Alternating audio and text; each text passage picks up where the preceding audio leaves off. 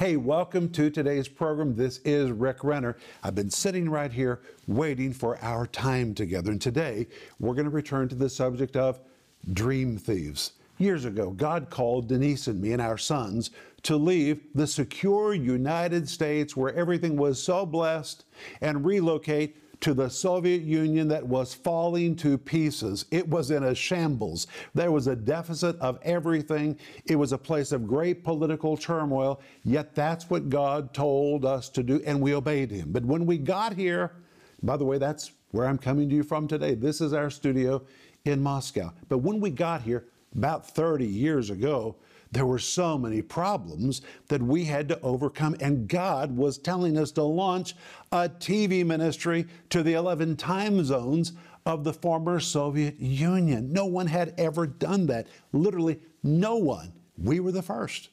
That God said to do it, so we knew that we could do it. He never asks you to do what you cannot do, but you can only do it with His help, with His anointing, and with His wisdom. But we grabbed hold of it but every day we encountered some kind of new dream thief that came to stop us, and we had to really press through all of those dream thieves.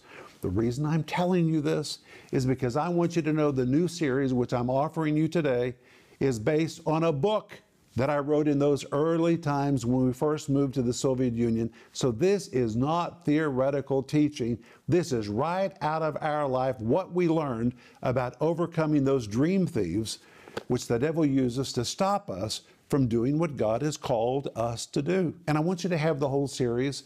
It's 10 parts. It is so filled with encouragement, comes with a great study guide. And of course, we're offering you my book by the same title. And today I want to read to you from page 91 just to get started. Listen to this. As you stand on your word from God and resolve to do what you need to do to fulfill the divine assignment God has given to you, you need to be aware of another extremely sinister and sneaky enemy that will try to steal the dream from your heart. This wicked foe doesn't come from the devil, nor does it necessarily come from your environment or your friends or your families. It comes from you. I'm talking about neutrality. Oh my goodness. You know, one time I was being interviewed on a TV program, and the interviewer said, Rick, please tell us what is the greatest enemy you've had to overcome in your life? And I quickly answered. The interviewer was shocked with my answer. I said, Me. I've learned that if I can overcome me, I can do anything that God will ever ask me to do. And my friends, overcoming you will be the greatest thing you'll ever do. If you can overcome you, you can handle anything else in life. And one thing we each have to overcome is neutrality, which comes to.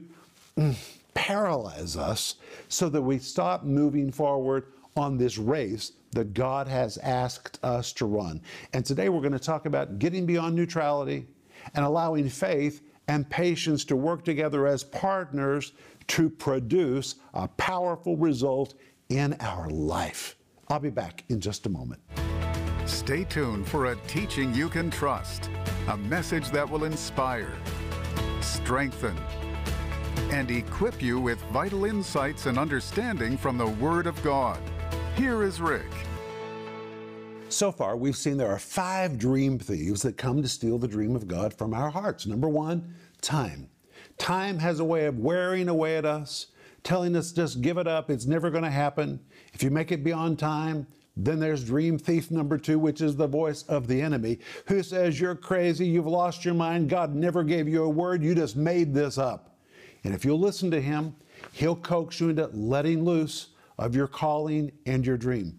Dream thief number three, the voice of your friends who love you and they don't want you to make a mistake. And when you say you're going to leave security and launch out to do something new, they may try to give you a more balanced perspective to talk you out of it.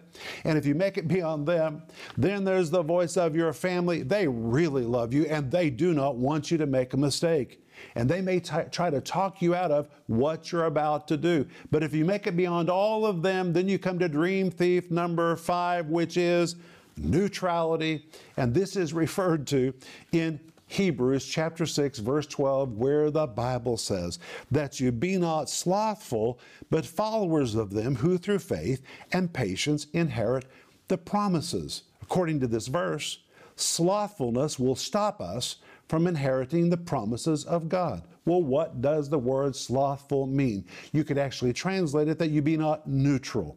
It's the Greek word nothros. It's really where we get the word neutral, and it depicts something that is slow and sluggish, something that's lost its speed or momentum. It conveys the idea of something that has lost the drive, the thrust, the impetus, the pace and speed that it once possessed. The idea of one whose zeal has now dissipated. It denotes a person who's become disinterested and whose zeal has been replaced with a middle of the road, take it or leave it mentality. It carries the idea of one who has a lethargic, lackadaisical, apathetic, indifferent, lukewarm attitude toward life, a non achiever or a non achieving attitude. That's what the word slothful means. It does not mean to be lazy. It doesn't even describe a person that's just sitting around. This may be a very active person, but inwardly they've really become neutralized. They've lost their momentum, they've lost their drive, they've lost their passion. This is so terrible that we read an example of it in Revelation chapter 3 verse 15 when Jesus addresses the church of Laodicea. Naturally, they had everything, but inwardly, they were lacking fire. Listen to what Jesus said to them in Revelation chapter 3, verse 15. I know thy works, that thou art neither cold nor hot. And then Jesus strangely says, I would that thou wert cold or hot. And for years, when I read that, it was a little confusing to me because it sounds worse to me to be cold. But yet Jesus said, I would that thou were cold or hot rather than be lukewarm. I know that you're neither cold nor hot. I would that you were one or the other. And then he adds in verse 16, So then, because thou art lukewarm, neither cold nor hot, I will spew thee out of my mouth. So, according to Revelation 3 15 and 16, it's better to be cold or hot than to be lukewarm. What is Jesus really talking about? Well, the city of Laodicea was in the very middle of the Lycus Valley on a hill. And in the city of Laodicea, there was no natural water source. And it was a very rich city, so they made a decision to transport water through pipes from Colossae, which was just a short distance away, and from Hierapolis. In Colossae, there were cold, refreshing waters that came down from the top of the mountains, and it was a resort city. And during the summers, people would go to Colossae to refresh themselves in the cool, refreshing waters. Over in Hierapolis were hot mineral springs, and people would go there to bathe in those springs because they were hot and they were healing, they were therapeutic. Both of these were good refreshing waters, healing, and therapeutic waters, but in Laodicea, they had no water. So the Laodiceans, because they were rich, said, Hey, here's what we'll do. We will develop the first engineering system of pipes in the history of the world, and we will transport hot water to our city, cold water to our city. No one had ever attempted this before, but the pipes were made out of clay that were filled with minerals. Well, by the time the cold water made it to Laodicea, it had lost its coldness. It was no longer refreshing. By the time the hot healing and therapeutic water made it from Hierapolis to the city of Laodicea, it had lost its therapeutic powers. Now it was lukewarm. It had no temperature at all, nothing special about it. There was no refreshing waters, there were no healing and therapeutic waters. And not only that, because the water had been carried through pipes that had minerals, by the time the water showed up in Laodicea, it had the putrid taste of all of those minerals. And when the people in Laodicea tasted it, it failed their expectations. Ah, they were so excited. This was the first engineering system of its kind. They were waiting to open the valves to experience the water, and when they tasted it, it was sickening and they spit it out. That is where all this comes from in Revelation chapter 3, verse 15 and 16, which means Jesus would rather that we be cool and refreshing or Jesus would rather that we be healing and therapeutic. But when he finds us to be lukewarm, we have no temperature whatsoever. He finds it so disgusting in his people that he wants to spit it out. It does not mean that we lose our salvation. It's just repulsive for Jesus to partake of a believer who has become neutral. Now, friends, that makes neutrality very, very serious. But the reason people become neutral is because they get tired. And I want to read to you from my book, Dream Thieves. Listen to this.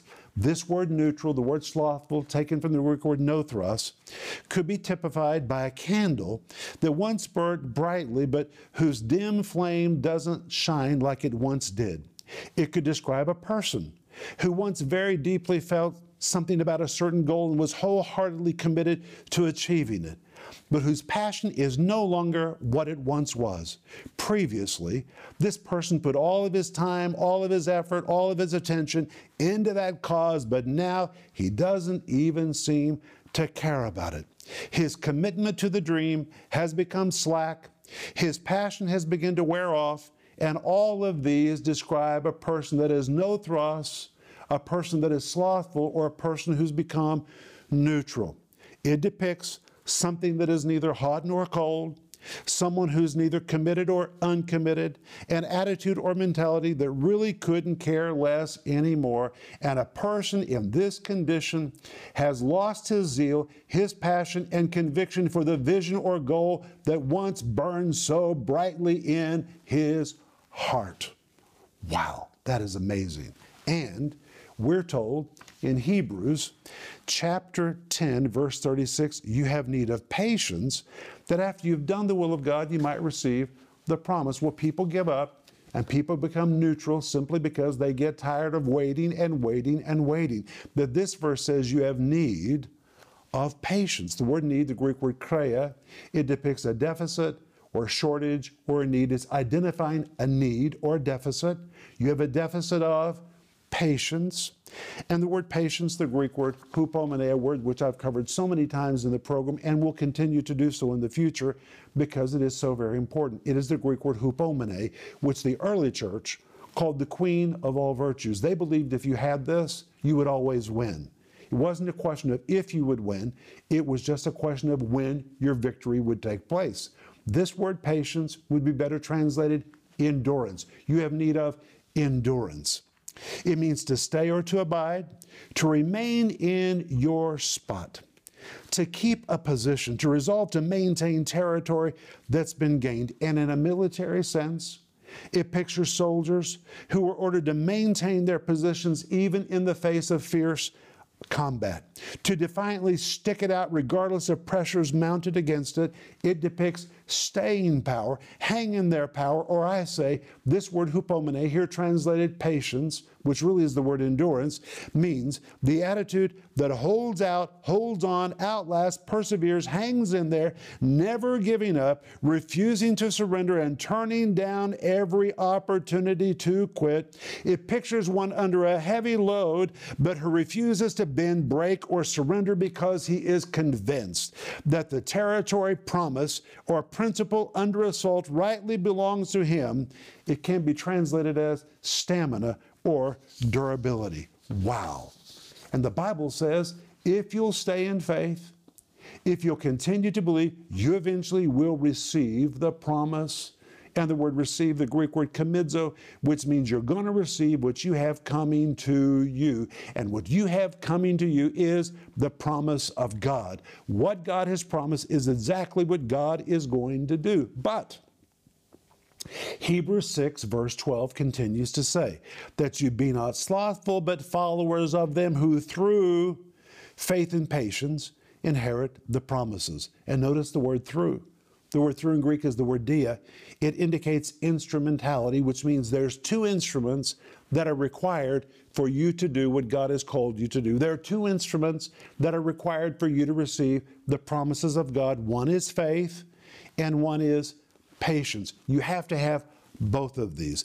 Just like it takes a man and a woman to produce a child, you have to have faith and patience. Some people say all you need is faith. But my friends, that is just as ridiculous as a man who says, I'm going to have a baby by myself. I really want to have a baby. He's not going to have a baby without a spouse. He's got to have a spouse to sow his seed into, and the two of them together will produce a child. Think how ridiculous it would be for a woman who's never been married. She has no spouse, but she wants to have a baby. She declares she's going to have a baby. That is ridiculous unless you're the Virgin Mary. It takes a man and a woman to produce a child. It takes faith and patience working together to give birth to the promises of God. That word patience, again, the Greek word hupomene, stamina, durability, the ability to hang in there. Faith believes it is the initiator, but it is sown into patience, and the two of them together give birth to the promises of God. And the Bible is filled, filled, filled with examples of individuals who had a word from God, but the word did not come to pass quickly. It came to pass over a period of time. They had to have patience as they waited for their due season. And that leads us to Galatians chapter 6, verse 9, which says, And let us not be weary in well doing, for in due season we shall reap. Then he adds, If we faint not. But notice he says, Let us not be weary. The word weary is the plural word in kakomen. The word in means in, kakomen means the evil. You compound the two words together. It means to give in or to surrender to that which is evil or bad, which means when you give up and walk away from what God told you to do, God views this as being evil. Don't surrender to the urge to give up. Don't let neutrality get you. You've got to sow your faith into patience and wait. And that's why the rest of the verse says, for in due season we shall reap. That's a promise. You shall reap in due season if you faint not. What does the word faint mean? It's a form of the Greek word ekluo. The word ek means out. The word luo means to loosen. You compound the two words together. It means to faint, to let go, to loosen up, to relax, to lose altogether, to release, to surrender, to grow weary, to give up. It is the image of one who relinquishes his grip on an object or principle because of exhaustion, exasperation, or weariness. It depicts a relaxed mental state that results in loss. It depicts one so weary that he gives up and forfeits what he has long waited for. He was right on the brink of receiving it, but he faints. He loosens his grip, he releases it, he lets it go, and when he does so, he forfeits the thing he was about to receive. Well, in Habakkuk chapter 2 and verse 3, the Bible tells us, And the Lord answered me and said, Write the vision, make it plain upon tablets, that he may run that reads it. For the vision is yet for an appointed time.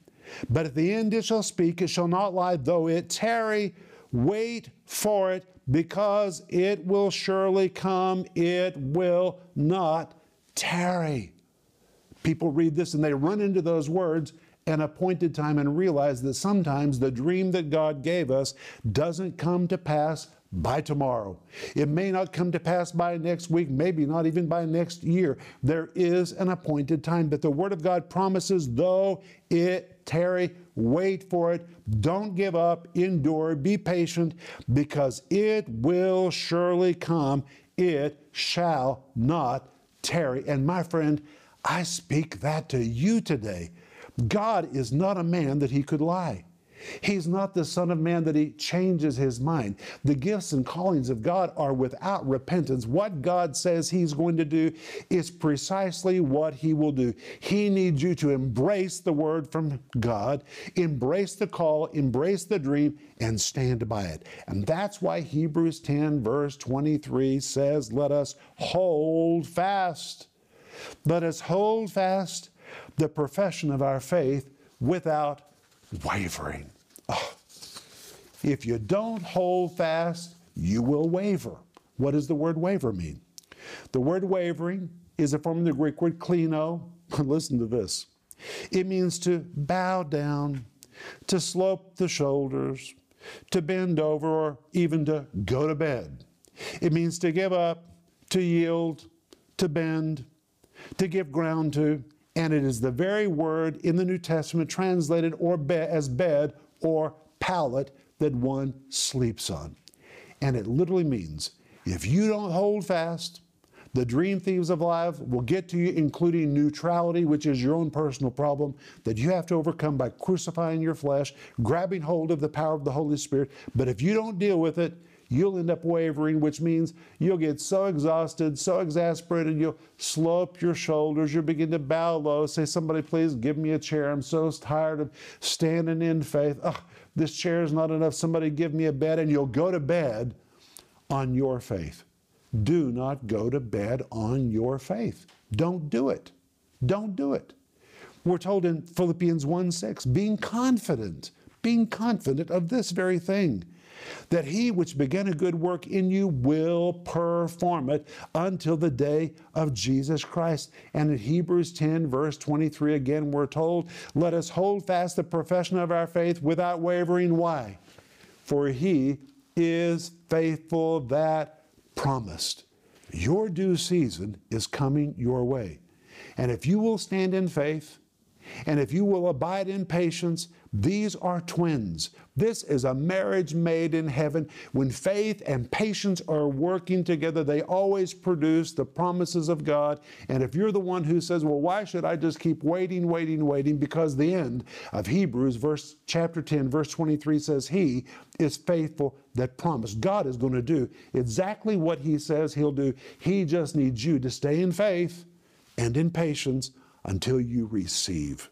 I'll be back in just a moment and I want to pray for you. Many people start out with a God given dream and a passion to see that word from the Lord fulfilled in their lives. But the longer it takes for the dream to come to pass, the less their hearts burn for it, until sadly they release God's dream for their lives altogether, letting it slip out of their hearts and hands and into oblivion. You need to know as you pursue your dream that you'll encounter dream thieves that will try to steal the dream from your heart. And in this 10 part series, Dream Thieves, Rick Renner will show you how to identify these dream thieves and how to overcome each of them. In this series, you'll learn how to hold fast to the dream God put in your heart, how to identify dream thieves that come to steal your dream, how to come into divine alignment with God's plan for your life, how to take steps to fulfill your dream.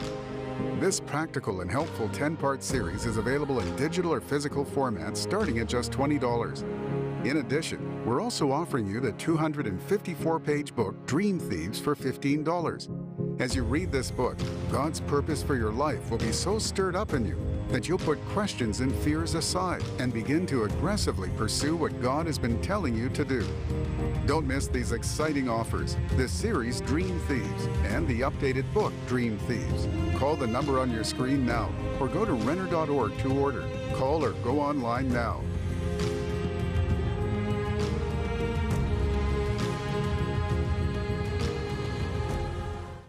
In a culture where Santa seems to overpower the reason for the season, it's time to return to the true meaning of Christmas. In Rick Renner's timeless new book, Christmas The Rest of the Story, Rick uncovers the stunning details of the Nativity story you have never heard.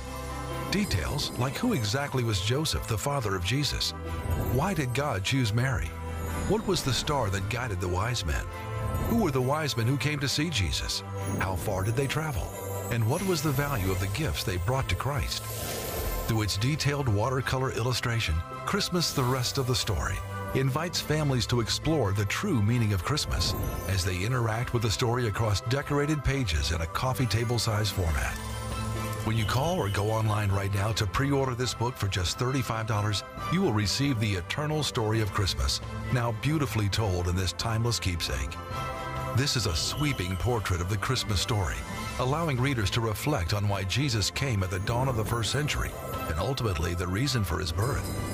With stunning illustrations and nearly 300 pages, your family can create a tradition that will last for generations. Great as a gift or enhancing your own traditions, pre order the book today. Christmas, the rest of the story for just $35. Call now or go to Renner.org to order. Don't miss this special Christmas offer.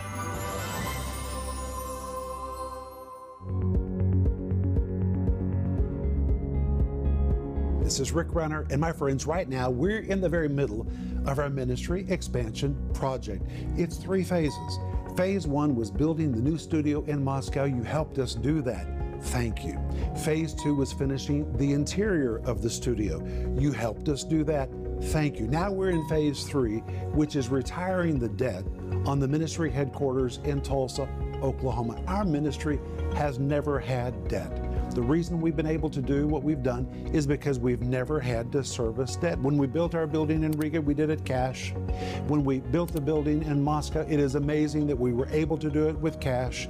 And now we want to retire the debt on the Tulsa headquarters building so we can liberate all that money to really take the teaching of the Bible around the world. You know, it's never about buildings.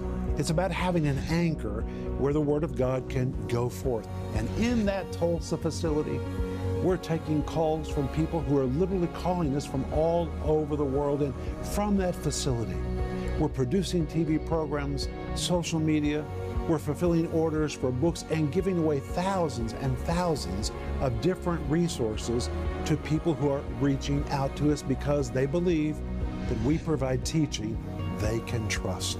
And it's very important that we retire that debt as quick as possible because it will liberate funds for the preaching of the word to the ends of the earth. And that is what we're called to do.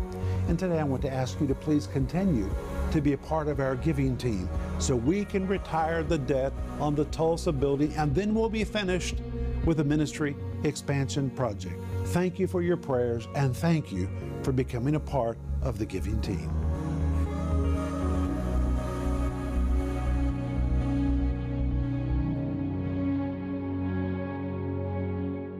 Today, while I've been speaking to you, I've sensed that many of you need prayer. You're standing in faith, but you're tired and you need spiritual fortitude. Would you give us a call or send us an email?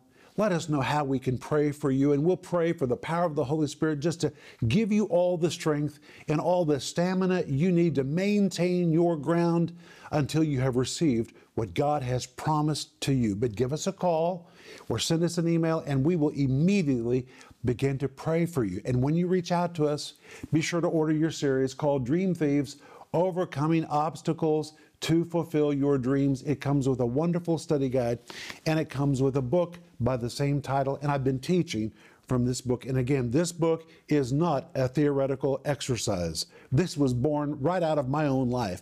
As Denise and I and our sons and our ministry have learned to overcome many, many dream thieves that have tried to stop us. But we've learned that if you're determined, and if you're willing to do whatever God tells you to do, you can push through every obstacle and step into the very thing God said He wanted to do in your life. But you've got to partner with God to do it, and it takes faith and it takes patience. Both of these always give birth to the promise of God. But Father, I thank you that you tell us that through faith and patience we inherit the promises. Help us to believe and help us to stay in faith for as long as it takes until we see the manifestation of what you've said you want to do in our lives. In Jesus' wonderful name, amen. Hey, I'll be back tomorrow, but remember Ecclesiastes 8 4, where the word of a king is, there's power. Thank you for joining Rick Renner today. For more information about Renner Ministries and product resources, visit renner.org and connect with us on Facebook, Twitter, and Instagram.